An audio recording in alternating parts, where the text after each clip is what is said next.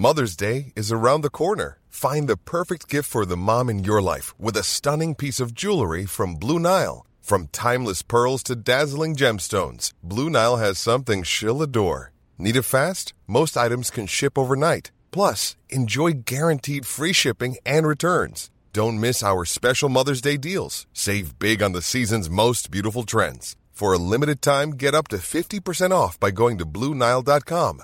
That's BlueNile.com. Quality sleep is essential. That's why the Sleep Number Smart Bed is designed for your ever evolving sleep needs. Need a bed that's firmer or softer on either side? Helps you sleep at a comfortable temperature? Sleep Number Smart Beds let you individualize your comfort so you sleep better together. JD Power ranks Sleep Number number 1 in customer satisfaction with mattresses purchased in-store. And now save 40% on the Sleep Number limited edition Smart Bed for a limited time. For JD Power 2023 award information, visit jdpower.com/awards. Only at Sleep Number stores or sleepnumber.com.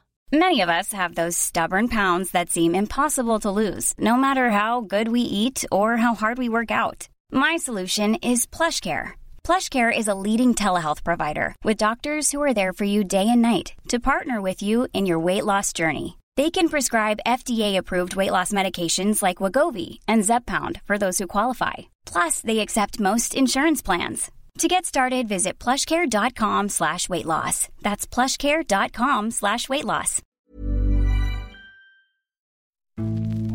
Bladet att 17-åringen inte hamnar i Real Madrid. Istället är han mycket nära en övergång till den tyska storklubben. Ja, det är klart att U21-landslagets kapten Kristoffer Olsson går till AIK. Den 21 Tidningen Kicker betalar Dortmund hela 85 miljoner kronor för Isak. Men AIK skriver på sin webbplats att 24-årige Tern lånas in från nederländska Heerenveen under hela 2017. AIK visar att vi eh, har nått en nivå som vi har kämpat för väldigt länge.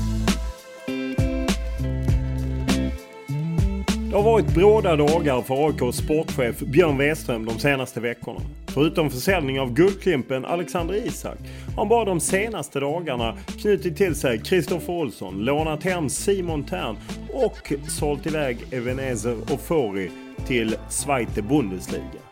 I den här podden skärskådar vi Isak-affären och dragkampen mellan Borussia Dortmund och Real Madrid. Vilken kontakt har ni haft med den spanska klubben efter det? Ingen alls. Hur tolkar du det? Att det blir tufft att få fribiljetter på Bernabéu. Vi diskuterar även prestigevärvningen av U21-landslagets Kristoffer Olsson. Jättestolt. Alltså verkligen. Det är, det är ett, för oss själva så är det ett väldigt statement. Och vi pratar en del om de många stormar Björn Weström upplevt under sina år i AIK. Till exempel fjolårets kaos då Andreas Alm fick sparken. Personligen en av de absolut tråkigaste dagarna i min AIK-karriär. Varför är det hemligt hur mycket AIK fick betalt för Alexander Isak? Och hur mycket av pengarna landade i andras fickor? Och hur många fler spelare är på väg in?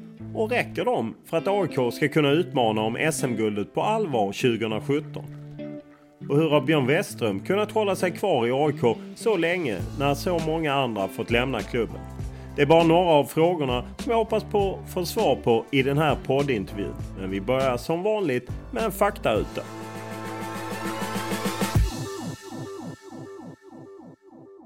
Ålder? Jag fyller eh, 45. Jag är född 72. Bor? Sundbyberg numera. Familj? Ja, har jag. Ehm, blivande fru och eh, tre barn. Utbildning? Uh, utbildad från början är jag uh, utbildad målare. Lön? Ja, det har jag. Vad kör du för bil? Uh, Volkswagen enligt uh, fantastiskt avtal som AIK har. Vad har du för hobby? Den bästa hobbyn om man kan kalla det för det så så är det ju att vara med, med familjen. Definitivt. Men tittar man på saker och ting som inte är familjerelaterade så är det väl någon slags eh, avkoppling i form av musik. Vem är världens bästa fotbollsspelare enligt dig? Oj, ja, det är ju oerhört eh, spetsig fråga men det är klart att eh, både Messi och Ronaldo eh, har ju vunnit den där bollen några gånger och det är säkert inte oförtjänt. Vilken är din största fotbollsupplevelse? Eh, min största fotbollsupplevelse utifrån match och tävlingsperspektiv är um, Ullevi 2009 i uh, november. Hur var din karriär som fotbollsspelare? Oj, eh, stagnerande. Var väl i AIK till jag var 16 tror jag. Sen så vart det hockey för mig. Vilken skulle du ranka som din största fotbollsmerit? Eh, ja du, vad kan det vara? Äh, att jag har tillhört AIK. Jag utgår ifrån att AIK naturligtvis är ditt favoritlag. Har du något annat favoritlag utöver AIK i så fall varför? Nej, det kan jag inte påstå att jag har. Jag, ehm, jag har inte förhållit mig till, till liksom fotboll på det sättet. Eh, AIK är, är, den klubben som jag är uppväxt med eh, och som jag också då har blivit fått förmånen att arbeta för. Så det, det blir väldigt mycket AIK för mig. Jag brukar här, eh, ibland fråga vad man beundrar för tränare om man är tränare eller spelare och så. Vilka sportchefer kan du beundra? Oj, ja, alla skulle jag vilja säga som, som väljer att kämpa. Eh, så att eh, det, det, finns, eh, det finns många kollegor, framförallt eh, på nära håll tycker jag, de som, eh, de som arbetar i Allsvenskan, tycker jag att det finns väldigt många skickliga och duktiga utifrån de förutsättningarna som finns. Men det finns ingen utländsk som du känner att han har hittat en filosofi eller en modell eller? Oh, oj, spännande. Um, nej, det skulle jag inte. Nej, inte som är applicerbar rakt av på, liksom, på det vi håller på med. så. Jag tror att alla har väldigt unika förutsättningar i sin klubb um, utifrån vilka intressen som finns och styr och uh, utifrån det så får man försöka göra det bästa och det tycker jag att eh, ja, många kollegor till mig är bra på. Vad var du bäst på i skolan? Um, ja, någon slags, vad heter det, NO, tror jag. Så, liksom nutidsorientering. Jag tror att jag har en, eh, jag har ganska bra koll på vad som händer i världen. Vilken pryl är viktigast för dig? Pryl. Eh, den som är mest använd är ju telefonen. Du får 10 miljoner i fickan. Vad gör du? Eh, ta familjen och reser. Vilken är din favoritsvordom?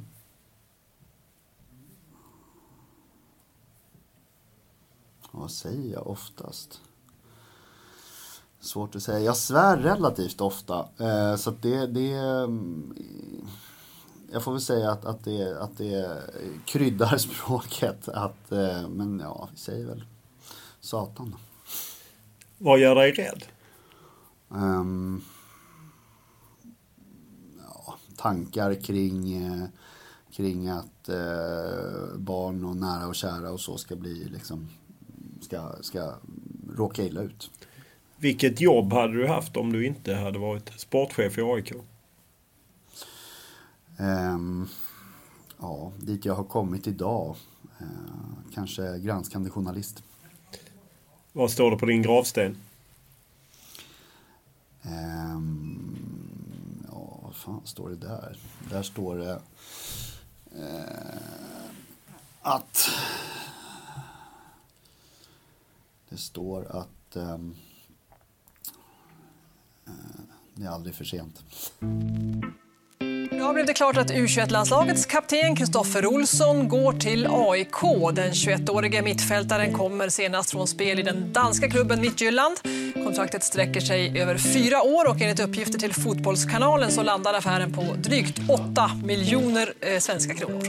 Att eh, AIK som klubb är en stor klubb och, och eh, vill vinna allsvenskan och även Europaspel i sommar och så vidare. Så många faktorer. Tog inte lång tid för AIK att visa sina nya ekonomiska muskler efter försäljning av Alexander Isak. Först var det värvningen av U21-landslagets Kristoffer Olsson. Och bara dagen efter vår intervju så blev det klart att Simon Tern lånas in från holländska Heerenveen.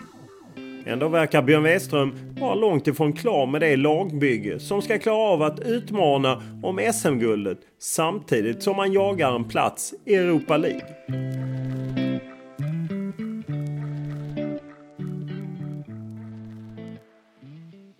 Vi träffas ju när det internationella transferfönstret stängt men det svenska är ju öppet och det är fullt upp. Ni presenterar Kristoffer Olsson i veckans ålder och Fåri. Hur bråda dagar är det? Eh, bråda dagar får jag säga att det är. Nu har ju, precis som du säger, har ju förändring, eh, det har ju liksom, förutsättningarna har ju förändrats lite grann utifrån att vi sitter i en marknad som, som fortfarande kan rekrytera spelare, vilket många andra inte kan. Så det är ju väldigt många spelare som nu eh, söker sig åt vårat håll. Eh, och det kan man väl se som en fördel eller som jävligt mycket jobb. hur, eh, hur mycket jobbar man en sån här period som sportchef för en allsvensk klubb?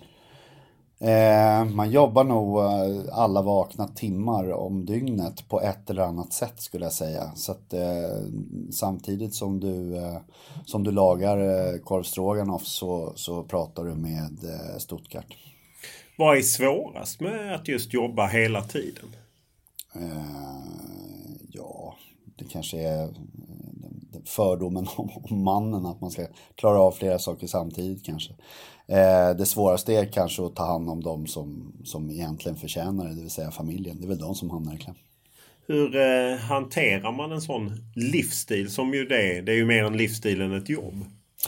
Ja, eh, det, är, det är svårt. Man får försöka påminna sig själv hela tiden och, och ge dem som verkligen förtjänar eh, uppmärksamheten, att de verkligen får den också. Eh, I form av ens egen uppmärksamhet. För jag tror att det är väldigt lätt att man uppfattas som väldigt disträ och man är väldigt eh, tankspridd. Även fast eh, hjärtat eh, slår för dem så kanske inte de känner det alla gånger. Hur många personer stämmer man av med i AIK? Att exempelvis nu är Stuttgart intresserade av att värva och få hur, hur liksom när man går vidare, vem stämmer man av med? Ehm, vi har ganska tydlig så här, arbetsordning. Jag jobbar eh, väldigt tajt med eh, egentligen tre stycken på Karlberg som är träningsanläggningen. Eh, det är då den som är chefstränare, Rickard Norling. Chefscout Tobias Ackerman och vår koordinator Henrik Urelius. Därifrån så, så att säga, skapar vi de, de fotbollsmässiga motiven för våra beslut. Sen så på ehm, den administrativa kontorsdelen eh, och ekonomi så är det då VD Alerup och ekonomichef Strandlund. Och sen så har vi då Patrik Englund i eh, styrelsen som är min samtalspartner. Så att de egentligen samtliga är på ett eller annat sätt involverade i alla beslut. Men du ringer inte runt till dem utan det går liksom vissa vägar? Ja, det beror på det beror lite på var i processen vi är någonstans. Ehm, så att det, det, det, handlar nog mer om det. Men eh, jo, det händer nog att jag ringer runt.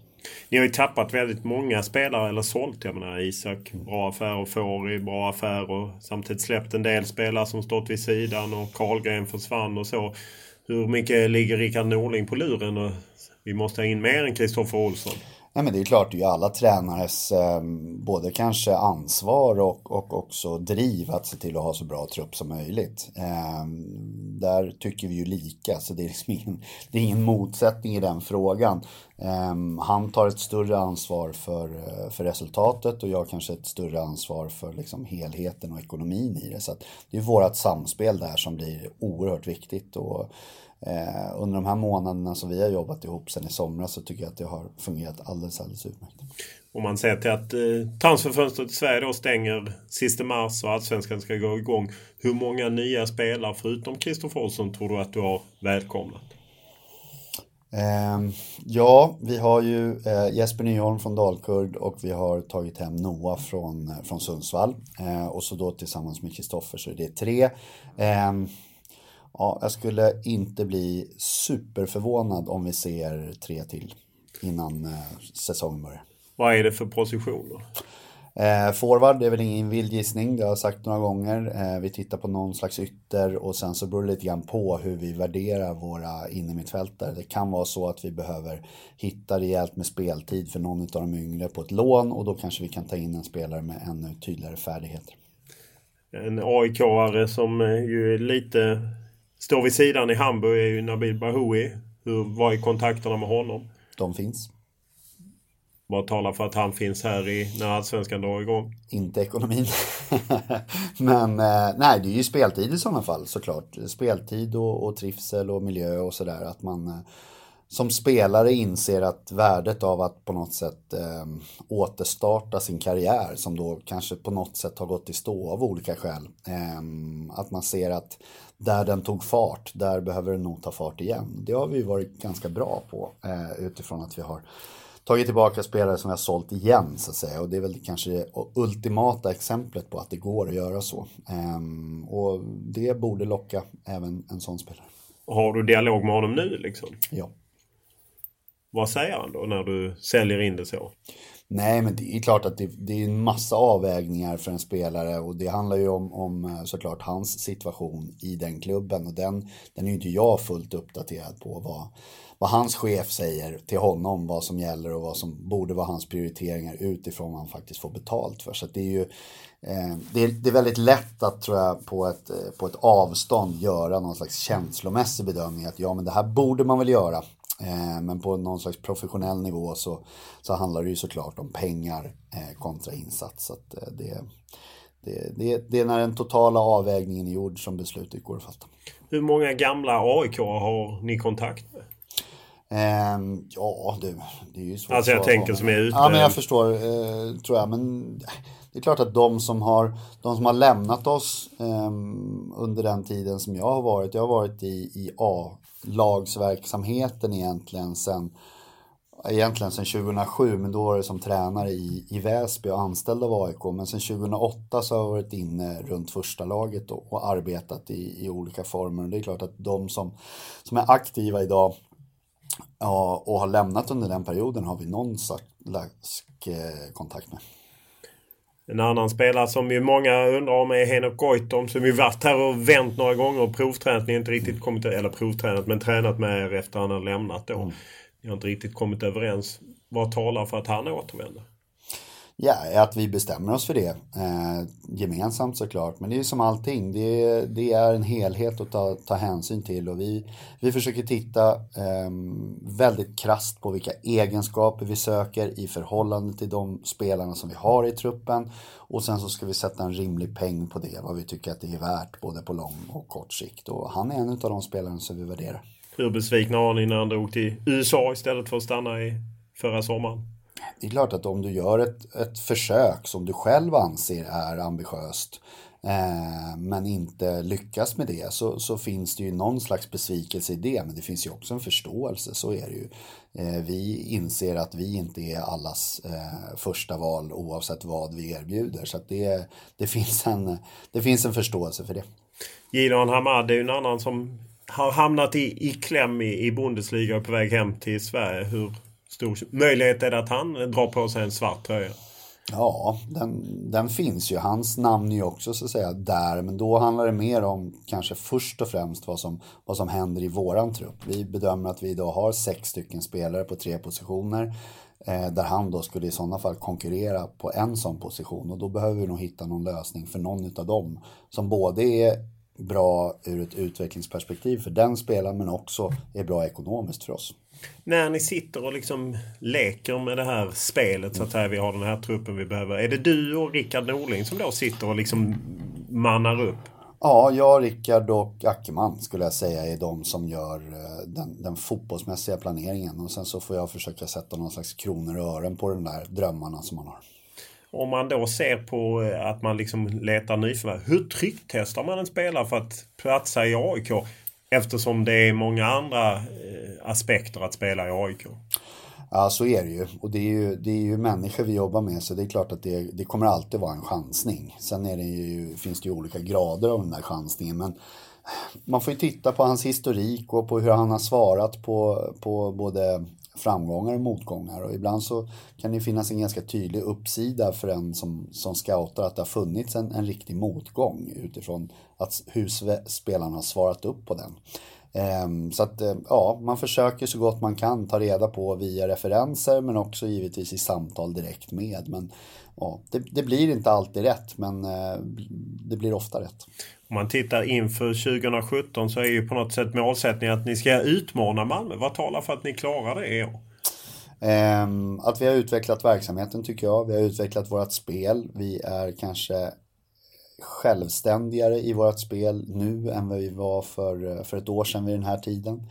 Ehm, det vill säga att vi kanske bestämmer lite mer själva hur, hur matchen ska se ut. Ehm, sen betyder inte det att vi har bollen hela tiden men att vi, vi, bollen finns i de ytor där vi är bekväma med det.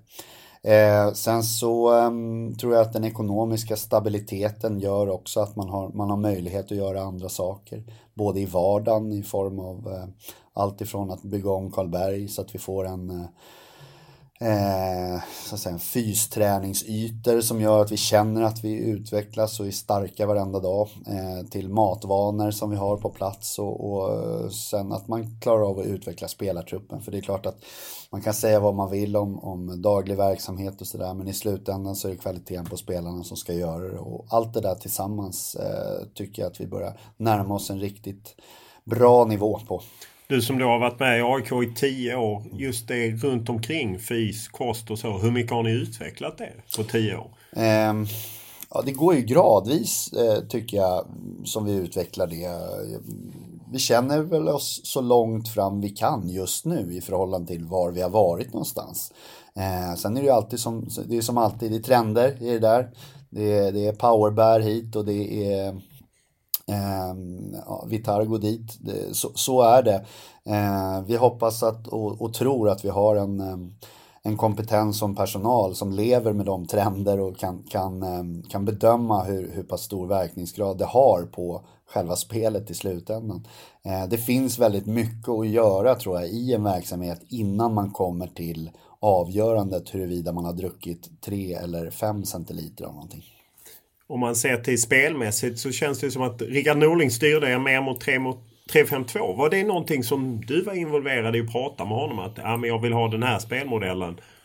Nej, eh, det, det, har vi inte gjort. Eh, det vi pratade om eh, initialt när vi, när vi träffades det var att AIK kanske behövde bli ännu tydligare i att träna på matchen varje dag. Mm, väldigt mycket av det som, som gjordes var väldigt bra men det tenderade kanske att bli lite för allmänt eh, uppfattat i alla fall. Sen kan man ha en, en, eh, en subjektiv uppfattning om att jo, vi gjorde visst det, vi tränade absolut på det, men om uppfattningen generellt hos mottagarna inte riktigt är det, då eh, behöver man vrida ännu hårdare på de kranarna och det tycker jag vi har gjort. Om du ser till, blickar fram 2017, vad, vad känner du är ett rimligt krav att ställa på Rickard Norling och kompani? Ja, eh, det är ju som alltid, man ska ju försöka maximera de förutsättningarna vi har. Och, eh, får, vi, får vi på plats den, ehm, den truppen som vi, som vi har ambition att få, då ska vi, vara, då ska vi utmana om guldet. Eh, sen är det alltid en eh, en resa att ta det också. Ehm, det bygger inte bara på egen skicklighet, det handlar också om att kanske de som har ännu bättre förutsättningar och har haft det under, under en längre tid ska snubbla lite också. Gör de det, då kan vi vinna. Hur känner du när du just lyckas med att värva U21-landslagets kapten då från Mittjylland och, och tar hem en sån affär? Jättestolt. Alltså verkligen. Det, det är ett för AIK, då menar jag inte mot någon annan utan för oss själva så är det ett väldigt statement. Det här är ingen affär som vi har klarat av att göra tidigare. Eh, vi har inte haft de medlen, vi har inte haft de musklerna. Eh, vi har kunnat drömma och tänka tanken och det finns säkert de som tycker att ja, vi borde gå på, på den här typen av spelare oftare. Ja, det gör vi om vi har de möjligheterna. Eh, vi har jobbat väldigt hårt i många år för att komma hit. Så att för, för mig och för oss så är det här en symbolaffär. Eh, sen kan det gå bra och dåligt för Kristoffer, men som affär betraktat och med den inriktningen och de signaler som vi sänder så, så är det att vi har nått ett steg till på den resa som är, aldrig tar slut. Du säger själv att du vet inte om han lyckas eller inte, för så är det ju. Mm. Du som har varit med då i tio år kring a vad är nyckeln för att få ett nyförvärv att lyckas i AIK? Vad är viktigast? Eh, det är delar i allt ifrån att vi får det sociala att fungera runt omkring för, för familjen. Eh, om, om han kommer med en sån eller om han är själv, att man får hans vardag att fungera. eh, till hur eh, tränaren lägger armen om spelaren, Eh, ge honom förtroende, speltid, det som på något sätt är hans huvudsakliga grund för att komma hit. Eh, vi brukar utgå ifrån resonemanget att spelarna inte är här för vädret, liksom, utan de är här för att spela fotboll och, och göra det. Och får de göra det utifrån den eh, kravbild och eh, dröm de har, eh, då finns det möjlighet. Men om vi börjar begränsa dem eh, utifrån deras eget synsätt, det är då vi på något sätt eh, också begränsar dem fotbollsmässigt. Så att, eh, det handlar väldigt mycket om hur vi behandlar dem, både som fotbollsspelare och som människor. Hur mycket låter man fans påverka i, i det här att man värvar? Men han har ju spelat i, eller kommer ju från Norrköping. Mm. Jag tror han håller lite på Hammarby som ju, och i, i dessa tider känns det som att fans åsikter i de här frågorna är dels tar man mer hand om dem eller lyssnar mer på dem. Plus att det är mer polariserat än vad det har varit tidigare. Eh, åtminstone när man pratar med Tommy Söderberg som gick från Djurgården rakt till AIK och sa att det var egentligen ingen som sa någonting. Det hade inte riktigt gått så idag. Hur, hur, eh, hur, lyssnar man på fansen eller struntar man i det? Nej, det gör man inte. Vi har, eh, tycker jag, AIK är väl, är väl kanske den klubben som, som allra tydligast eh, frontar med dialog som, som rubrik. Eh, och det har vi även i det här fallet. Sen så har vi än så länge inte stött på något fall där, där, där vi har kommit fram i den dialogen till att vi ska nog inte ta den här spelaren utan det handlar nog mer om förankring eh, och eh, också få en bild av vad händer om den här spelaren misslyckas eller lyckas hos oss. Men så länge spelaren väljer oss före andra så ger ju det någon slags stolthet hos honom. Sen hela det här med att Kristoffers pappa är Hammarbyare, det är ju, det är ju det är kanske större humor än vad man förstår. Ja, du fattar vad jag menar. Det är mer som ett exempel mm. i en, en tid när det är, oftare är liksom att man reagerar och man mm. liksom på spelars bakgrunder. Men hur, hur går den förankringen till? Ringer du runt till olika, de olika supportergrupperingarna och säger ja, men nu tar vi in den här spelaren som har den här bakgrunden? Vi har ju funktioner i, i klubben som jobbar väldigt nära med supporterdialog. Så det blir deras, eh, deras uppgift helt enkelt att lägga örat mot det rälset och se vad, vad det är som är på gång och vad det kan uppröra för känslor i olika håll, åt olika håll så att säga. Men, eh, eh, så att, ja, det är nog inte jag rent fysiskt som gör det, men däremot så har vi folk som vi bedömer är väldigt bra på att känna av sånt som gör det.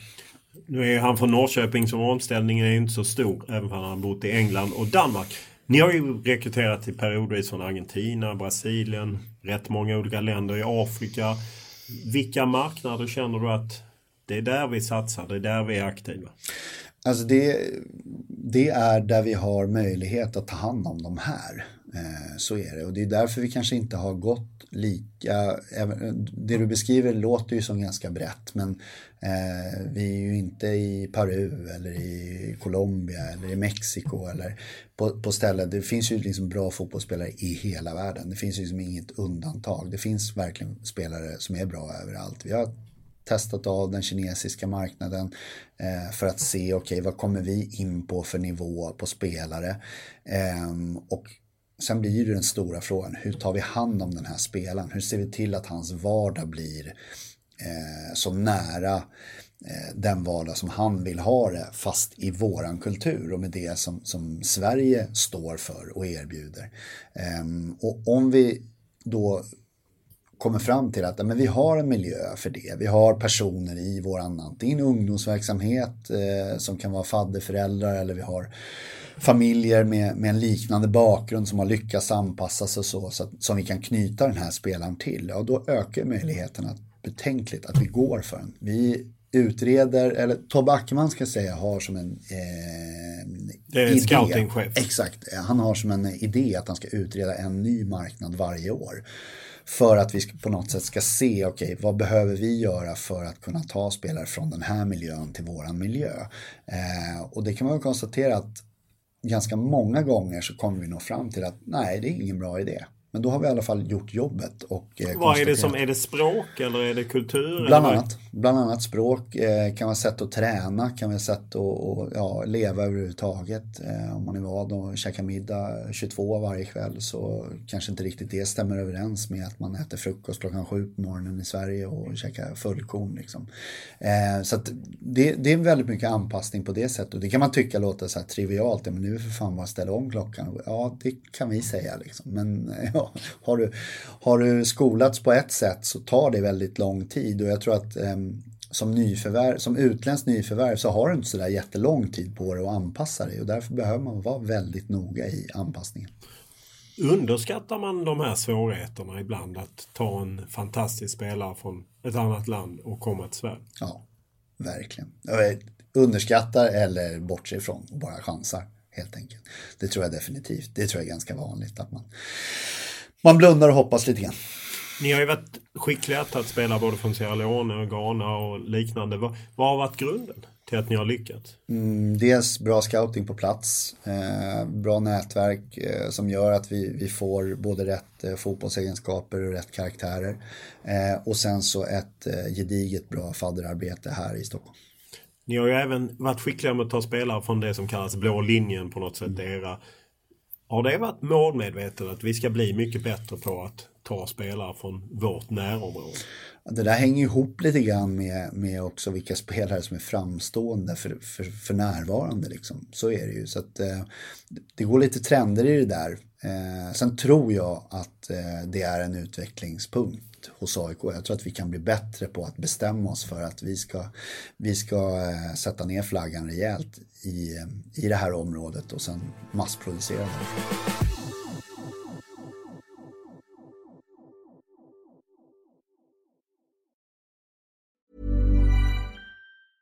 When you're ready to pop the question, the last thing you want to do is second guess the ring. At Bluenile.com you can design a one-of-a-kind ring with the ease and convenience of shopping online. Choose your diamond and setting. When you find the one, you'll get it delivered right to your door. Go to Bluenile.com and use promo code LISTEN to get $50 off your purchase of $500 or more. That's code LISTEN at Bluenile.com for $50 off your purchase. Bluenile.com code LISTEN. Quality sleep is essential. That's why the Sleep Number Smart Bed is designed for your ever evolving sleep needs. Need a bed that's firmer or softer on either side? Helps you sleep at a comfortable temperature? Sleep Number Smart Beds let you individualize your comfort so you sleep better together. JD Power ranks Sleep Number number 1 in customer satisfaction with mattresses purchased in-store. And now save 40% on the Sleep Number limited edition Smart Bed for a limited time. For JD Power 2023 award information, visit jdpower.com/awards. Only at Sleep Number stores or sleepnumber.com. Many of us have those stubborn pounds that seem impossible to lose, no matter how good we eat or how hard we work out. My solution is PlushCare. PlushCare is a leading telehealth provider with doctors who are there for you day and night to partner with you in your weight loss journey. They can prescribe FDA-approved weight loss medications like Wagovi and Zepbound for those who qualify. Plus, they accept most insurance plans. To get started, visit plushcare.com slash weight loss. That's plushcare.com slash weight loss.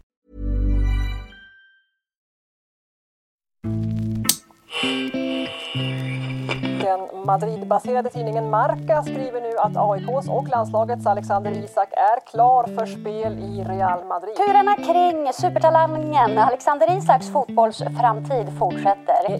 Det blev inte Spanien och Real Madrid, det blev Tyskland och Borussia Dortmund. Idag presenterades AIKs supertalang Alexander Isak och han blir nu den dyraste allsvenska spelaren hittills.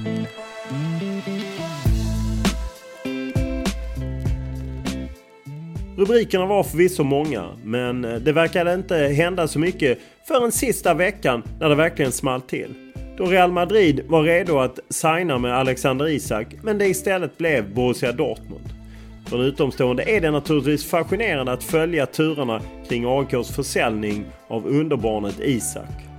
Och det är inte utan att man är nyfiken på hur Björn Weström upplevde att förhandla med världens största klubbar och hur han hanterade pressen att leverera en affär som skulle säkra AIKs ekonomi för en lång tid framöver.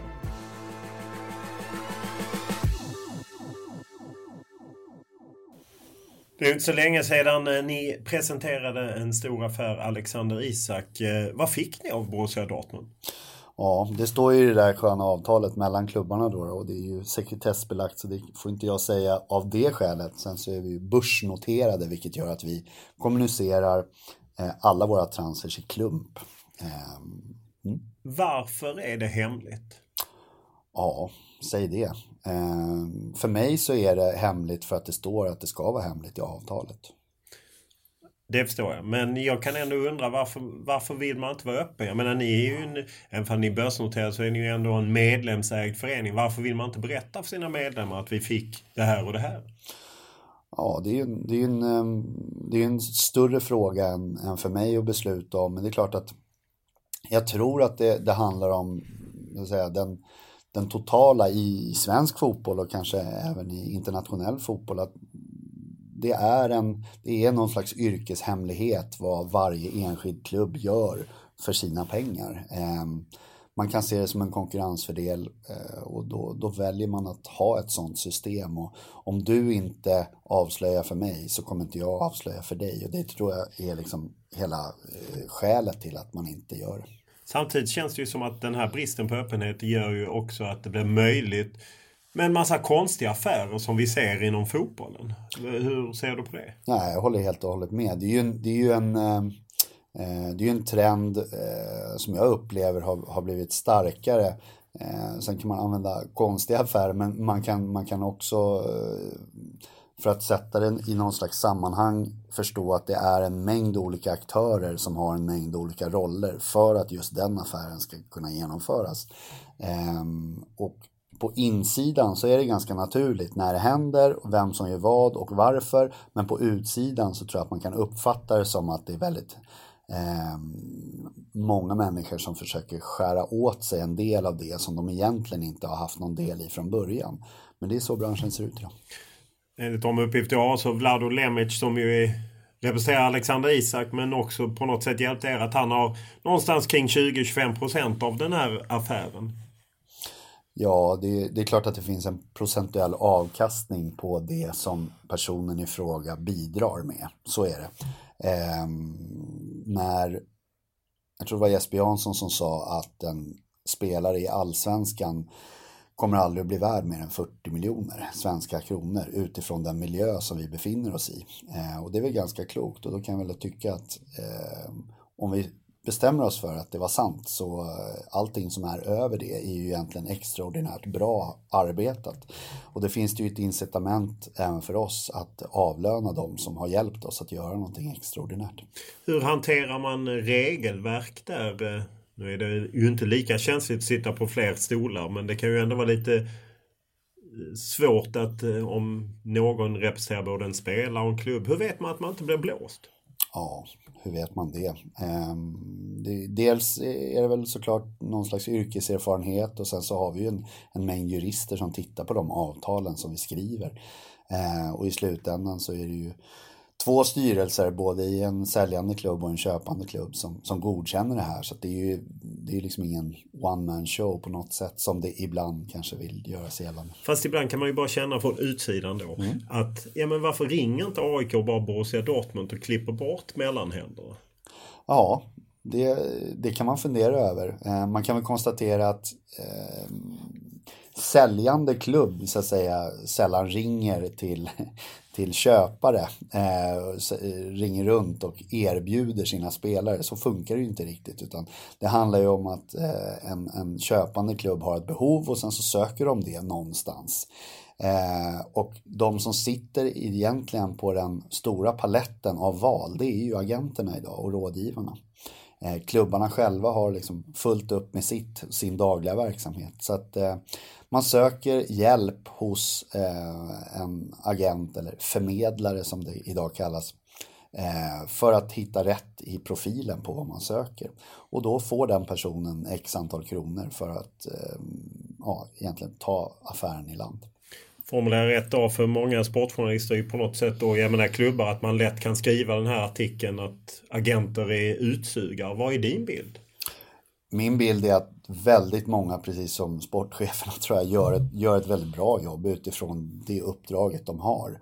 Sen så har vi hamnat i en, en situation nu där eh, där det finns många så att säga, förmedlare som kanske inte har någon kontakt med någon spelare alls utan bara kommer in som någon slags mäklare och eh, letar upp affärer. Och det är ju en ny situation såklart. Eh, det vill säga att man, man uppdrar åt någon eh, att hitta en eh, högerback säger vi, i, eh, från en speciell marknad och så ordnar den personen fram ett underlag och sen så fattar klubben beslut om och sen så får den personen ett arvode för det eh, men har egentligen ingen koppling till, till varken spelare eller någon av klubbarna. Så det är väl en slags ny variant av hela den här agentbranschen. En eh, bild som finns är ju att agenter på något sätt använder pengar och ja, köper in sig i klubbar. Så hur ofta får du ett erbjudande om att kan jag placera en spelare hos dig eller kan jag sälja? Du får x antal hundratusen. Ja, det har nog faktiskt aldrig hänt. Det, det, vet jag inte varför, eh, varför det är så. Jag hör ju precis som du samma rykten, eh, samma stories, samma eh, ja, egentligen skrönor som finns. Eh, det finns säkert skrönor om mig. Det finns definitivt skrönor om andra sportchefer, före detta sportchefer. Eh, jag, jag, kan bara förhålla mig till det som är verklighet för mig och, och Eh, branschen är inte så eh, smutsig som jag tror många vill göra gällande utifrån att det också på något sätt skapar någon slags mystik som man tycker är lite häftig. Om man ser till att eh, man ibland från svenska klubbar lämnar mandat till, till en agent. Hur, hur, hur är risken att man liksom blir blåst då? Om man nu blir blåst? Alltså blåst blir det ju aldrig eftersom du, du sitter ju alltid på beslutet själv i slutändan. Så är det ju. Eh, det som är viktigt att komma ihåg är att det är alltid tre parter som ska komma överens om det ska bli en affär. Eh, vilket gör att det är klart att relationerna här spelar väldigt stor roll om man ska göra någonting bra tillsammans. Om man har dåliga relationer så kommer det bli väldigt svårt att uppnå ett bra resultat i slutändan. Men jag upplever att de, de flesta eh, säga, människorna som finns i vårat nätverk är, ja, är ju liksom knutna till Sverige. Sen har vi någon, någon kanske då, då i form av, av Lemit som, som vi har lärt känna eh, under, från 2015 egentligen och fram till nu. Som då också har blivit en del av vårt nätverk. Men i övrigt så jobbar vi väldigt lokalt. Så. Om man tar Alexander Isak. När var första gången där du kände att wow, det här kan bli något alldeles extra? Alltså, eh, han växte ju hela tiden med liksom de uppgifter som han fick. Allt ifrån att han eh, kom in mot Tenhult i Jönköpings tipshall på Ryamattan där som de spelar på. Eh, och gjorde mål i sin, sitt första inhopp i, i A-laget i tävlingssammanhang. Till då, då kanske när han fyllde 17 mot, mot Djurgården på Tele2 och gör två mål. Den resan är så exceptionell att fixa för honom. Så att då på något sätt blev allting möjligt efter det, var känslan. Vilken var den första utländska klubb som ringde dig om Alexander Isak? Roma. Vad ville de? Eh, de ville köpa honom. Eh, och eh, ja, jag ska vi säga att eh, det de är, erbjöd var väl kanske inte ens en promille av det han såldes för. När var detta? Detta var våren eh, 2016. Hur många klubbar skulle du tro att eh, det har varit som har ringt om Alexander Isak? Inte så många som man kanske vill tro, utan det har ju varit mer rykten och eh, så här, agentsnack. Så här, att det finns så oerhört många som är intresserade. Sen är ju det där såklart en säljprocess och skapar man artiklar om det så, så blir det en vald sanning till slut. Så det, det, finns viss eh, lobbyism i det där också tror jag. Ehm, men eh, jag skulle säga att ehm, fyra klubbar egentligen som har varit liksom väldigt sådär direkt och konkret. Vilka är de fyra? Mer än Real Madrid och Borussia Dortmund förstår man ju. Ja, precis. Ah, det väljer jag att hålla för mig själv. Varför det?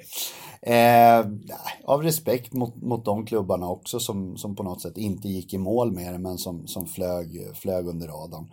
Eh, det kommer nya affärer och det finns nya intressenter och om de känner att jag på något sätt säljer ut dem så ja, jag vet inte. Det kan sticka i ögonen och det behöver jag inte göra hur, hur mycket intresse har det funnits från er sida att också elda på? För jag menar det är ju lätt att skylla på agenter eller på andra. Men mm. det är ju klart att för er sida finns ju också ett intresse att få ut stories. Ja men så är det ju. Eh, det, det är hela tiden så den världen vi lever i. Och det handlar om, i slutändan tror jag så handlar det om att kunna ta ansvar för det som man eldar på. Så det handlar ju om att hitta någon slags balans i det där. Och eh, det är klart att om, om eh, Ehm, Ehm, om många vill att det ska driva iväg på, åt ett håll så blir det kanske vårt ansvar att försöka dra det lite grann åt andra hållet så att man hamnar någonstans eh, där det slutar till slut för att kunna vara trovärdig hela vägen.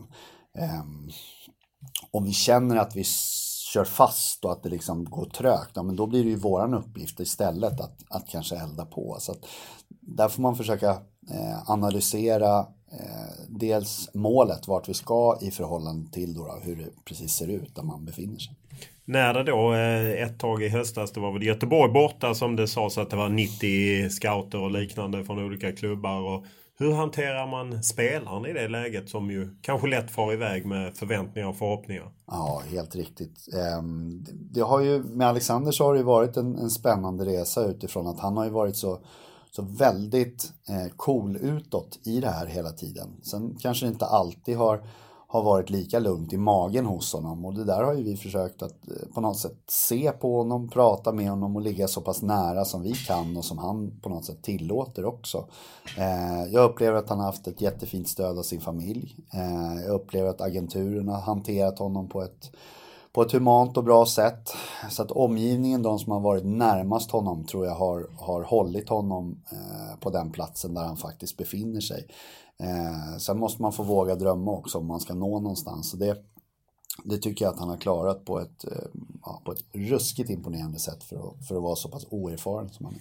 Då när han var borta en stund i, i somras talades om magsjuka. Var det pressen som hann ikapp honom? Jag tror att det var en eh, kombination. Så var det. Dels så var han sjuk, eh, men dels så tog nog eh, så att säga, återhämtningen lite längre tid än vad det hade gjort för, för någon annan spelare som inte var i samma situation. Så att det fanns ett, ett, ett mått av tror jag, stress i situationen, vilket löste sig på ett alldeles förträffligt sätt i slutändan.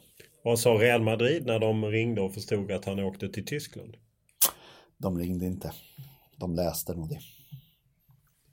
Vilken kontakt har ni haft med den spanska klubben efter det? Ingen alls. Hur tolkar du det? Att det blir tufft att få fribiljetter på Bernabéu. För jag menar, det har man ju förstått att det var bokat med resa och de väntade honom. Hur, hur, hur kände du när han sa att nej men jag har bytt spår? Nej, alltså det, det, det är ju den världen man lever i. Det är ju spännande och det, det är ju så att det, det är ju liksom inte eh, klart förrän det är klart. Så att eh, det handlar om att vara på tå i, i alla riktningar hela tiden. För man vet att det hela tiden kan vända och man vet att det också kan bli en situation där vi blir kvar med en spelare som har haft eh, enorma anbud på sig men som ska hantera Svenska Cupen mot Gais i, i februari. Så det, det handlar om att förbereda sig även för ett sånt scenario. Nu blev det inte så men det, det måste alltid finnas med. Liksom. Vilken press har du själv känt? Med tanke på att det är då liksom, har ju ändå talats om att han kunde gå för stora summor mm. och jag menar oerhört viktig affär därmed för AIK. Mm. Ja, det är klart att det är oerhört viktigt för mig att fatta liksom kloka beslut i en sån situation. Ehm, man söker stöd såklart internt för att eh, säkerställa att man inte är själv om, och, om, om klokskapen eller dårskapen, vad, vad det nu är för någonting. Men eh, eh pressen är ju på en själv att varandra, i varenda situation försöka göra det, det absolut optimala eh, och bästa för, för, liksom, för, utifrån uppdraget. Ehm, men det är klart att när det blir någon så extraordinär situation som det här är eh, så skulle jag ljuga och säga att det inte tar mer av ens energi och ens uppmärksamhet. Så är det definitivt. Eh, så jag har nog varit eh, mer disträ än vanligt tror jag. Och det är väl ett tecken på att, man, att det är någonting extra som håller på att hända. Och, och hur hanterar man liksom en omgivning som då inte får information eh, om fans och liknande, vad det egentligen slutade på. Det står i tidningen, han kan gå för 100, han kan gå för 150. Mm. Ja, hur hanterar man det? Eh, jag läser väldigt, väldigt lite. Det, är så nah, det tror jag inte på. Nej, det, nej okej, nej, det, får, det får såklart stå för dig. Men det, det gör jag faktiskt. Eh, jag tror att det, för mig blir det oerhört viktigt att hitta liksom min egen grund till beslut och min egen ståndpunkt. Och, och eh, så, och den söker jag liksom inte stöd i hos någon slags, i, i någon populistiskt sammanhang. För att skulle jag göra det så skulle jag få väldigt svårt sen att stå för de besluten som vi har fattat. Eh, så att, ja, jag försöker att, att hämta information hos det där jag uppfattar det som att jag kan få den informationen jag behöver och det är ju i, både i agentvärlden, i klubbvärlden eh, och i AIK-sfären egentligen vad det gäller de som är professionellt anställda eller förtroendevalda och göra det här. Eh, tycka, det kan man göra, men att ta ansvar är en helt annan sak. Så att det måste vara information från folk som är vana att ta ansvar för extraordinära saker som jag hämtar information hos. Har ni en vidaresändningsklausul att om han skulle göra bra ifrån sig i Borussia Dortmund och de säljer honom för 300 miljoner till Real Madrid? Äh, det jag kan säga är att ja, vi, har, vi har både eh, så att säga fasta värden och prestationsvärden. Det kan jag avslöja, men mer vill jag inte gå in på. Så att det är inte ni har inte en garanterad summa och that's it? Exakt. Är det stora klausuler som är... Kan du procentuellt säga hur mycket som ligger i fast och hur mycket som ligger i rörligt? Eh, ja, det, det, det är både och. Eh, så, det handlar ju om strukturen i en affär. Oavsett det är Alexander Isak eller inte så är det ju eh, allt som oftast en fast övergångssumma. Och sen så är det en, eh, oftast en prestationsdel. Och sen så är det ofta en del som handlar om om spelaren går till en annan nivå eller till en annan klubb. Så så ser ju egentligen de flesta affärer ut. Det finns ja, väldigt få varianter på det, eh, på just de tre kategorierna. Eh, och ja, den här, fall, den här affären faller väl under samma ram. Så att när vi läser eh, rapporten från Q1 AIK 2017 mm. i början på maj. Då ska vi i och för sig läsa in lite andra affärer. Då kommer inte hela köpesumman synas. Nej, det är korrekt. Eller ja, ja, jo det gör ni. Alltså den fasta delen. Hela den fasta delen har ni fått. Den är inte uppdelad som det är emellanåt. Ja, fast jag tror man bokar hela i, i bokföringen. Även om vi Så att det är då vi ska in och kolla? Även, ja, om ni är intresserade av just den fasta delen. Eh, sen kan de ju ha uppnått en del prestationsdelar också som vi skulle kunna ha fått betalt för. Och då får ni jobba ännu hårdare. Vad talar för att Alexander Isak lyckas? Ja, att han har en begåvning som är säregen, både som, eh, som person, eh, hans mentalitet, men framförallt kanske hans fotbollsbegåvning. Att han har en, en, fysisk och teknisk och taktisk kvalitet i allting han gör. Och en enorm potential i sin fysik. Om man ser till valet han gjorde, hur ser du på det? Att han gick till Borussia Dortmund som har den här tydliga filosofin? Ja, eh, ska man recensera det på något sätt så tycker väl jag att det, det speglar honom ganska tydligt. Han har gjort en, en, egen bedömning av det här är klokt för mig. Den här klubben har en historik av att hantera spelare som kanske har kommit med liknande förutsättningar och de flyger sen kanske vidare eller är kvar. Eh, men, men gör det på ett sätt som som betyder att man blir kvar på den nivån som man minst rekryteras till och inte behöver liksom, eh, gå neråt i, i stegen igen. Det av att leda en svensk klubb är ju att ständigt sälja spelare. Vad är det som är svårt med att sälja spelare och samtidigt hålla igång en verksamhet? Det är att, att eh, ja, det är, det är dels mycket att förklara för omvärlden vad det är som vad det är som är skälet till att man behöver sälja spelare, framförallt mitt i en säsong. Sommarfönstret är ju den stora, eh, det stora fönstret i Europa, vilket betyder att de, mycket av budgetpengarna ligger där. Spel, eh, klubbar köper i det fönstret. Vi säljer, vilket betyder att vi tappar sportslig kraft. Liksom. Oavsett vem vi ersätter med så tappar vi ju det samspelet som den spelaren eh, som försvinner lämnar efter sig med de andra. Så att eh, Ehm, det är ju allt som oftast ekonomiska förgrunder för det. Ehm, vi har backat eh, i ekonomin här några år, vilket gör att eh, vi hela tiden har behövt balansera det med, med spelarförsäljningar. Men ska inte det vara naturligt att det är väl en del av verksamheten? Jag menar, det känns som att många klubbar ute i Europa mm. jobbar så att det är en del av verksamheten. Man ska sälja också. Ja men det är det och det har du rätt i. Problemet blir att du säljer ju allt som oftast startspelare och eh, om systemet vore fullt utvecklat, ja då kanske det som, som jag ibland hånas för, eh, att jag säger att ersättare finns i truppen. Om det är eh, fullt utvecklat, att det skulle vara så, Eh, då skulle det kanske inte märkas på samma sak, eh, alltså i samma grad rent sportsligt. Eh, nu gör det det. Det är svårt att utveckla spelare som inte spelar till startspelare. Man blir först startspelare när man startar. Det finns en logik i det. Så att, att köpa färdiga lösningar, komma in och som, som, blir avgörande, det kan man göra men det gäller att ha flyt om man gör det. Shinnido Basi, bra CV, eh, skadehistorik som var väldigt svårbedömd, kommer in och eh, vi får ordning på hans fysik eh, och gör ju bra succé. Eh, och det är ju jättehäftigt när det lyckas. Men eh, det är ju millimeter från att inte lyckas heller. Så är det alltid. Har svenska klubbar eh, blivit bättre på det här att liksom ja, acceptera att vi är på en viss plats i näringskedjan. Vi ska ta spelare från lite outvecklade marknader och sen göra dem bättre och sen sälja dem vidare. Jo, men det tror jag. Jag tror att vi är ganska eh, här, medvetna om var vi befinner oss någonstans. Eh, Sverige är ju väldigt bra på att ge unga spelare speltid. Man får ibland kritik för det som är väldigt oförtjänt tycker jag. Eh, där är vi, är vi en av de klubbarna som har liksom gått först i ledet och det handlar ju om att ska vi sälja spelare till eh, kanske mellanklubbar i Europa, då måste ju de i sin tur ha en ålder som gör att de klubbarna kan sälja dem vidare.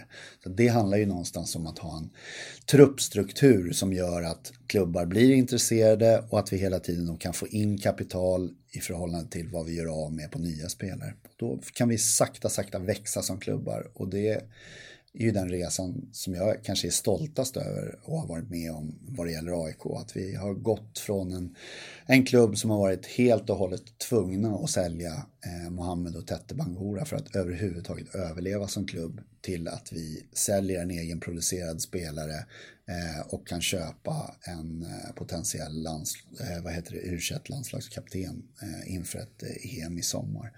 Den resan eh, har givetvis kostat en hel del poäng, kanske några bucklor till och med. Men det har gjort klubben väldigt stabil och att den finns på en nivå som idag eh, går, inte går jättefort att rasera i alla fall. Om man ser det att man eh, ska ta betalt så finns det ju på något sätt både bland journalister och även bland fans att svenska klubbar är för dåliga att ta betalt. Mm. Vad är din syn? Ja, att köparen bestämmer ju priset i slutändan. Det, det är ju som, eh, som, som alla de då, som, som säger att det tas för dåligt betalt. Ju, man kan gå till sig själv och man ska sälja sin lägenhet eller sin bil. Eller så. Man, kan ju ha en, man kan ju ha en idé om att man ska tjäna en väldig massa pengar på det för att någon annan gör det någon annanstans. Men om inte Eh, kunden finns, om inte köparen finns eh, och är beredd att betala det som din dröm säger, då, då, har du ett val att göra i förhållande till att spelaren har sin dröm och klubben har sina behov. Eh, och då försöker man ju få ut så mycket som möjligt av det. Det finns ju inte en enda säljare som inte vill ha ut mer. Och det finns inte en enda köpare som inte vill att det ska vara billigare. Det är ju, liksom, ligger ju i sakens natur. Hur mycket betyder det att, att ni har en starkare balansräkning för att kunna få betalt? Ja, men det betyder, så är det. Och det, det, det, är, det är dyrt att vara fattig eh, på det sättet att man, man har liksom väldigt få få medel att luta sig mot i affärer. Men har man en stabil ekonomisk grund, då har man det. Då har man kanske till och med också råd att säga nej på ett annat sätt. Eh, vilket, vilket gör det spännande. Man blir starkare helt enkelt i sin ställning. Hur ofta använder ni agenter just för att sälja? Eh, det händer, men inte varje gång. Om du ser tillbaka på någon affär där du känner att ni är nära och går i land som du känner att fan, den skulle vi ha gjort för det hade varit fantastiskt. Oj, ja, vad kan det vara för något? Eller du är som Lagerbäck, nästan inte gjort några misstag alls. jo, oj, oj, oj. Jo, det har vi definitivt gjort. Um... Men ja, det är svårt att svara på. Alltså, du, tänker, du tänker om vi har tackat nej ja, till någon precis. affär? Antingen som, tackat ja. nej till någon eller liksom att, att man har varit nära någon sån jätteaffär.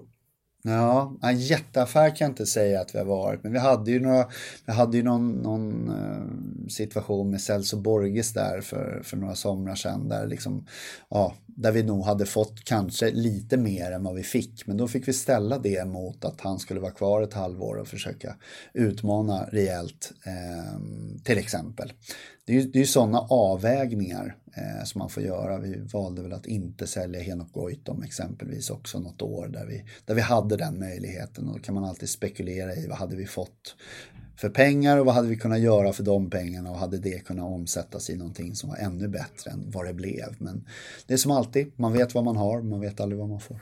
Hur har de nya marknaderna som dyker upp med Kina och liknande påverkat ert jobb?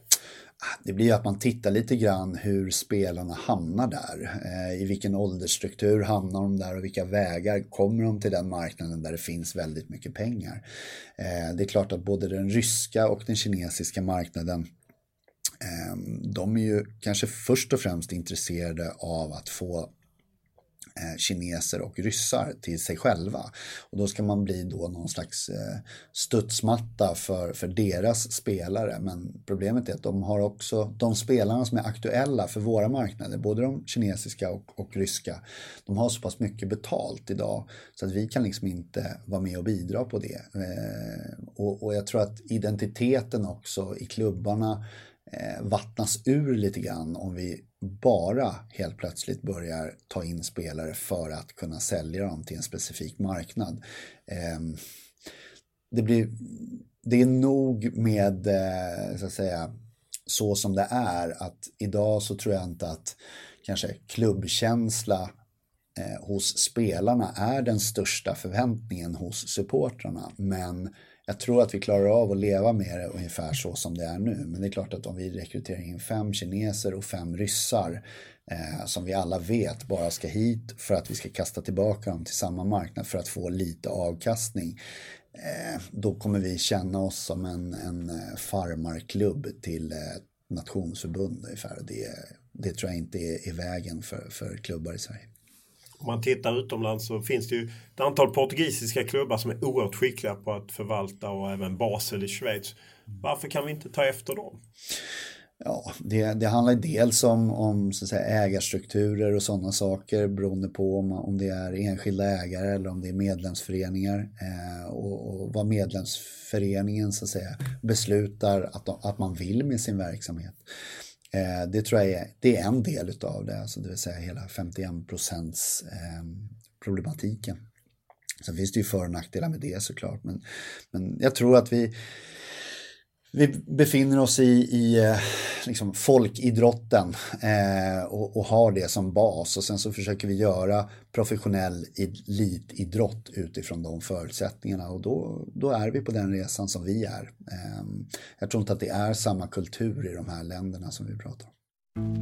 Och nu blir det sport, Peppe. Man undrar ju vad som händer i AIK. Ja, alltså vem vet? Det är ju ingen som vill säga någonting, så krisen är bara förnamnet. Igår fick inte bara Norling sparken. VDn Charlie Granfeldt, assisterande tränaren Nebojsa Novakovic slutade och sportchefen Ola Andersson tvingades också gå.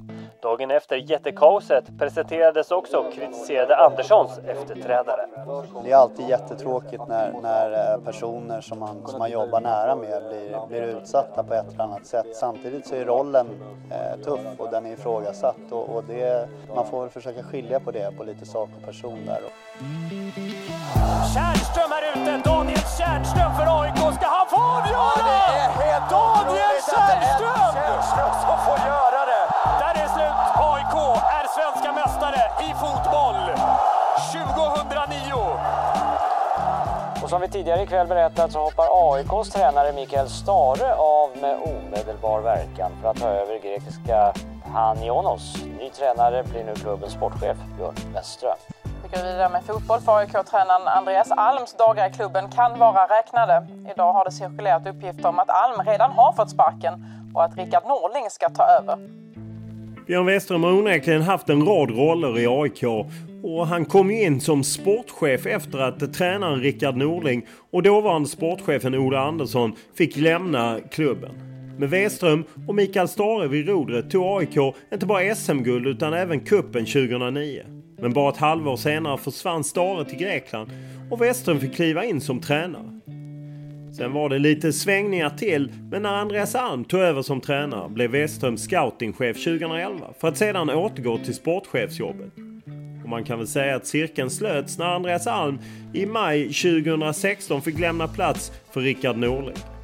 Och det är inte utan att man undrar hur Björn Weström lyckats navigera rätt genom alla stormar som skakat AIK under hans år i klubben.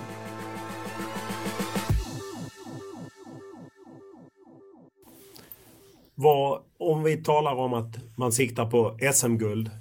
Det, finns det någon slags hybris kring AIK? För om man då är lite elak så ser man att det är liksom ett SM-guld på 2000-talet.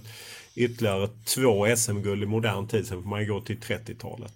Att, att det finns en bild av att ja, men i AIK ska vi alltid vinna. Men jag menar, jämför man med Malmö, Göteborg. Det, det har inte vunnit så där himla mycket. Helt korrekt.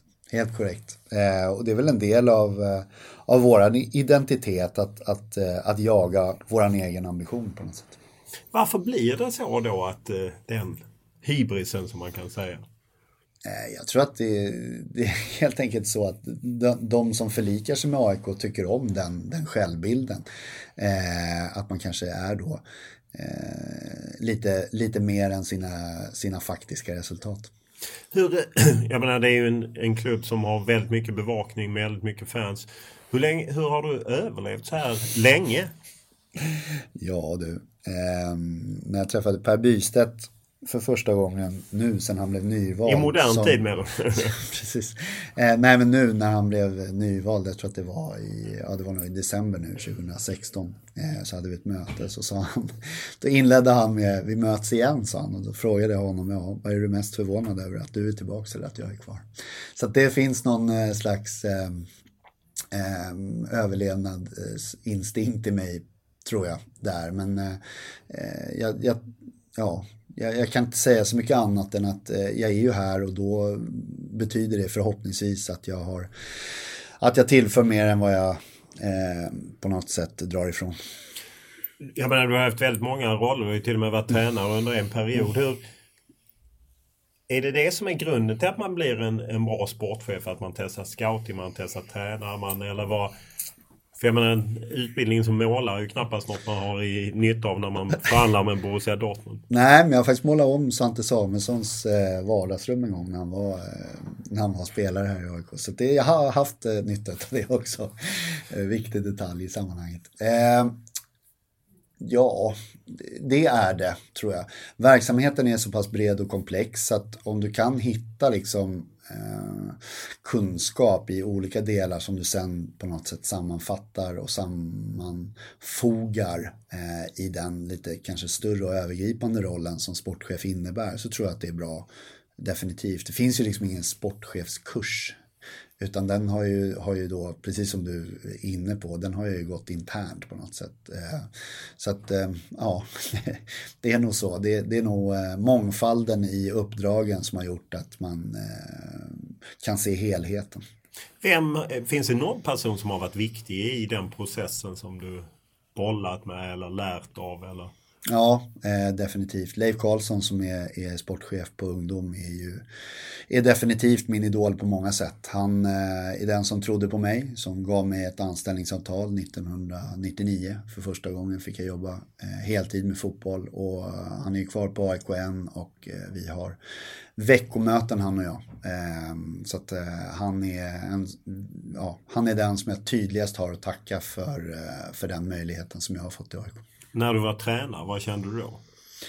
Ja, att det var det som behövdes göras där och då. Eh, det var en väldigt märklig och turbulent situation i AIK med en eh, väldigt, eh, ja, ett, ett 2009 som var euforiskt på många sätt. Rätt in i, i stenväggen 2010 där Micke Stare blev, blev tränare i Grekland och ehm, det var en, en, situation som på något sätt jag hade ansvar för utifrån att jag var ansvarig och då ville jag inte ställa någon annan på kanten eh, och skylla på den när det gick åt helvete för det visste vi att det skulle göra. Eh. Var du rädd att det äventyrar din fortsättning i AIK? För på något sätt sportchef och scouting så kanske man hänger kvar lite längre än tränare och risken att man åker ut. Ja, så är det. Eh, definitivt. Jag var inte så orolig för det. Jag, jag är på, på så sätt lite lite kamikaze-personlighet så. Jag, jag bryr mig inte så mycket om konsekvenser på det sättet utan det får bli lite grann vad det blir. Jag försöker ta ansvar för det som jag anser är, är mitt ansvar och, eh, och reda upp. Ehm, och det var väl fler då, då kanske som tyckte att, jag, att det var rätt eh, beslut och, och valde att behålla mig. Just det här att ni ofta befinner er i medialt fokus och på något sätt så kan jag uppleva som jag ändå jobbar mot diverse ledare och tränare att man jobbar, representerar man AIK så kan man vara lite Kanske lite drygare eller lite hårdare om du förstår vad jag menar. Varför blir det ofta så? Jag tänker på när du dräpte till Alexander Axén om Abu Dhabi. Att liksom, vi ska inte ägna oss åt oss andra. Äh, du fattar. Absolut. Eh, det där vet jag. Alltså det är väl personlighet och klubb på något sätt som blir ett. Eh, jag skulle inte vara någon annan person om jag var, om jag var verksam i eh, Kalmar FF. Jag skulle ju vara densamma men däremot så är jag ju tvungen kanske att, att anpassa mitt sätt att uttrycka mig utifrån den miljö jag verkar i. Eh, och du var inne på det själv förut, det finns någon slags eh, hybris på gott och ont och den eh, kanske då även drabbar ens personlighet. Hur upplever man när man liksom sitter i stormens öga? Du har ju sett många stormar under de många år i AIK. Men jag menar, bara före jul hela styrelsen hoppar av 290 namnunderskrifter. Och hur, hur reagerar man på det? Som tjänsteman? Ja, som tjänsteman så det är precis det som är liksom då balansgången och svårigheten i det här. Att man har, man har ett grundläggande supporterskap i hjärtat som man på något sätt får, får ganska ofta dagligen eh, lägga lite grann åt sidan utifrån att man får vara väldigt professionell och sen får man hämta kraft ur det där supporterskapet ibland då, då när, man, när man misströstar Eh, men när det händer sådana saker så, så ja, man, jag skulle ju vilja säga att jag slutar bli förvånad men uppenbarligen inte. Eh, det är fascinerande den här ehm, eh, säga, medlemsdemokratin, vad den kan göra med förtroendevalda. Ehm, som du säger, det var ja, närmare 300 då, då, som eventuellt hade skrivit någonting på någon hemsida och då ja, valde samtliga sittande och ställa sina platser till förfogande. Ehm, ja, hur ser du på det? 300 av 14 000 medlemmar? Ja, eh, att det ska få påverka eh, en, en vald styrelse, eh, bra eller dålig, jag lägger ingen värdering i det, kan jag tycka är märkligt. Var ditt namn med på namnlistan? Nej, jag försöker inte inte förhålla mig speciellt mycket politiskt till AIK utan jag försöker att göra liksom det som jag är tillsatt för att göra. Så att eh, min, jag värderar egentligen inte de som är mina överordnade utan det, det, jag förhåller mig till dem. Norska Rosenborg har ju emellanåt lyft fram en av sina framgångsfaktorer att man inte liksom blandar in så mycket fans på tjänstemanpositioner. Du är ju ändå, säger ju själv att ibland mm. får man gå in till det. För det måste vara otroligt svårt. Som supporter vill man ju bara ha bra ekonomi, de bästa nyförvärven och SM-guld. Du har ju någonting annat. Hur mm. balanserar du den schizofrena tillvaron? ja, jag vet inte om jag gör det, men jag, jag, ehm, ja, jag backar tillbaka till de som, som är på Karlberg och förhåller mig till de fakta som finns där. Och sen så vill man ha eh, vill man ha begränsningar så kan man alltid gå in till ekonomichefen så, så är det klart. Hur eh, upplevde du att sparka Andreas Alm som ni hade jobbat tätt ihop och liksom på något sätt ändå nått framgångar med, säger jag, med AIK mått med ett bra framgångar och lugn och ro hyfsat mm. under lång tid? Eh, personligen en av de absolut tråkigaste dagarna i min AIK-karriär eh, på alla sätt. Jag tycker Andreas är en beundransvärd, beundransvärd människa och, och fotbollstränare. Eh, sen är min uppfattning att det inte fanns förutsättningar för oss att jobba tillsammans längre. Eh, var det mellan er nej, eller var det, det klubben? Säga, klubb, klubben skulle jag säga i helhet. Eh, jag, jag, är en del av klubben så det är klart att jag är en del av det gnisslet möjligtvis. Men eh, kanske inte, inte den största friktionen fanns mellan oss. Det skulle jag nog Nej, det var ju ingen hemlighet att gnisslet fanns mellan honom och styrelsen. Tog du inte honom då och sa men Andreas vad håller du på med? Det är klart att vi har haft eh, våra samtal om det, vad som är eh, ett fokus och inte sådär. Men eh, Andreas är en, om jag ska uttala mig om honom, en, en sann föreningsmänniska och brinner väldigt mycket för helheten, vilket är definitivt en av hans styrkor. Och in kommer Rickard Norling som ju jag menar, historiskt har han ju själv erkänt, även i min podd, att liksom han ville ju åt sportchefsjobbet då när han jobbade ihop med Ola Andersson när du sen tog över när både Norling och Ola Andersson försvann. Hur var det att släppa in Norling då i, i värmen igen? Ja. Som vill ha ditt jobb kanske? Det var väl modigt då. Ja. Kanske man kan tycka. Då är vi tillbaka på kamikaze-temat här. Men eh, nej, jag har haft så pass många samtal med Rickard eh, och han är en ytterst trovärdig person så jag har inga jag har inga skäl att tro någonting annat än det han säger utifrån vad hans fokus är med det här. Eh, och jag, jag, för varje dag som går och när jag ser honom jobba med, med tränarna och eh, med spelarna på Karlberg så blir jag mer och mer övertygad om att han, är, han är längre bort från, från sportchefskontoret än, än vad han någonsin har varit. Han brinner verkligen och älskar, älskar den dagliga verksamheten i form av, av träning och samtal om det och utveckling av det. Eh, och sen så eh, tror jag att han, att han uppskattar att det finns någon som liksom tar de andra delarna. Kanske då den interna politiken men också prioriteringar i förhållande mellan exempelvis trupp eller lägerkostnader eller, eller vilket eh, bussbolag vi ska ha. Jag, jag, jag känner att den energin han har, den är så välriktad eh, där han är just nu. Så att jag, jag har svårt att se att han har någon annan bild än jag av det. Det är en klubb som verkligen engagerar på alla sätt och vis. Vad är det härliga med det? Ja, det är ju att, att på något sätt att det är, eh, är, är 40 grader varmt när det är varmt i AIK och det är ösregnar när det duggregnar egentligen. Så det, är väl, det är väl det på något sätt att eh, det är ytterligheterna, eh, att det är det som finns och hela, hela, mitt, hela min filosofi om man ska prata ur ett, eh, eh, ja, ett personligt perspektiv bygger på mångfald och jag gillar extremiteter och mångfald på det sättet. Jag tror att det ger ger livet en annan dimension. Man blir rikare känslomässigt och på så sätt så blir livet mer värt att leva. Vad är baksidan med engagemanget? Det är att det kostar eh, energi såklart. Att, att eh, när, det, när det pyser ut energi så pyser det ut eh, välda, väldigt massa energi. Eh, men samtidigt så tycker jag att man får, man får tillbaka det eh, när det väl går bra om man säger Malmö FF valde att åka, inte åka till Dubai på träningsläger för att fansen inte vill det. Och hur mycket tycker du att fansen ska kunna styra när det gäller sådana frågor? Eh, ja, det är, ju, det, är ju, det är ju någonting för mig att förhålla mig till om det handlar om eh, klubbstadgar och sådär. Så är det och det kommer säkert att komma någon motion om jag känner den här klubben rätt. Eh, om hur, hur AIKs resevanor ska se ut framöver. Och då kommer jag att förhålla mig till det. Eh, tills det inte finns någonting att förhålla sig till så kommer jag att fatta beslut vad som är absolut bäst för, för, för laget och spelarnas förberedelser inför säsongen säger att du gillar mångfald och så. Hur upplevde du när Sofia B Karlsson hamnade i kläm, hotad, lämnade klubben? Nej, det är, det är en eh, oerhörd... Eh, säga, det, är en, det är en sorg för en klubb att, eh, att folk eh, misshandlas på ett sätt som är ovärdigt.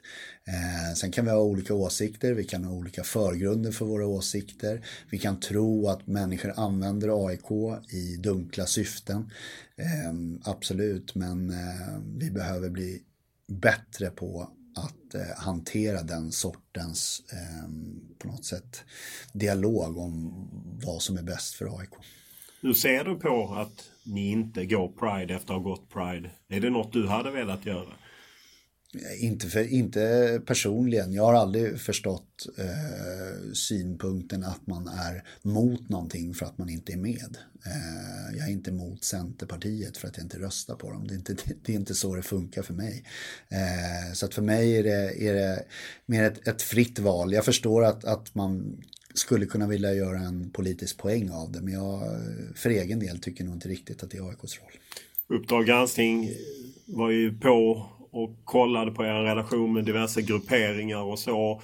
Och eh, du pratar om dialog, eller det gör ju AIK ofta. Hur, hur ser du på det att liksom ha en dialog med supportrar som kanske inte alltid följer värderingar? Nej, det, är, eh, det är någonting som, som jag är väldigt stolt över att vi står upp för. Jag tror att fortfarande att det är det enda sättet att, att göra saker och ting bättre. Även om det kortsiktigt eh, kan uppfattas som kanske populistiskt och svagt så tror jag att över tid så är det det enda som gör att man kan, man kan komma någonstans.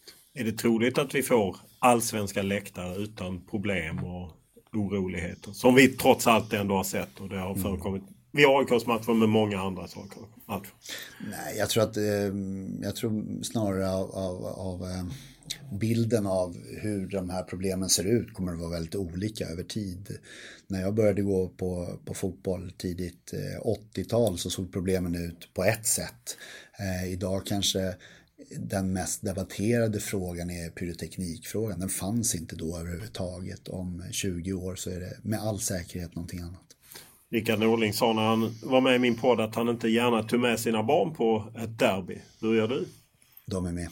Eh, de sitter med mig eh, helst av allt. Det är det bästa jag vet. Stort tack för att du ställde upp. Tack själv.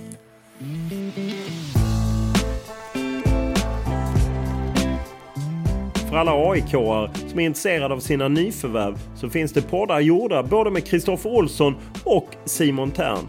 Och dessutom finns ju sedan tidigare både Alexander Isak och tränaren Rickard Norling. Och eh, podden rullar vidare och det är ju naturligtvis inte bara AIK-tema på det hela.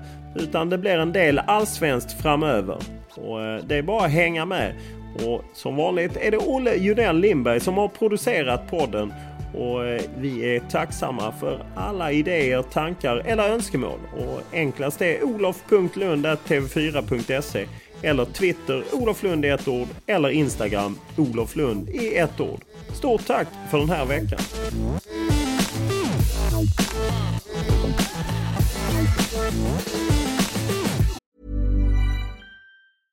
This Mother's Day, treat mom to healthy, glowing skin with Osea's limited edition skincare sets.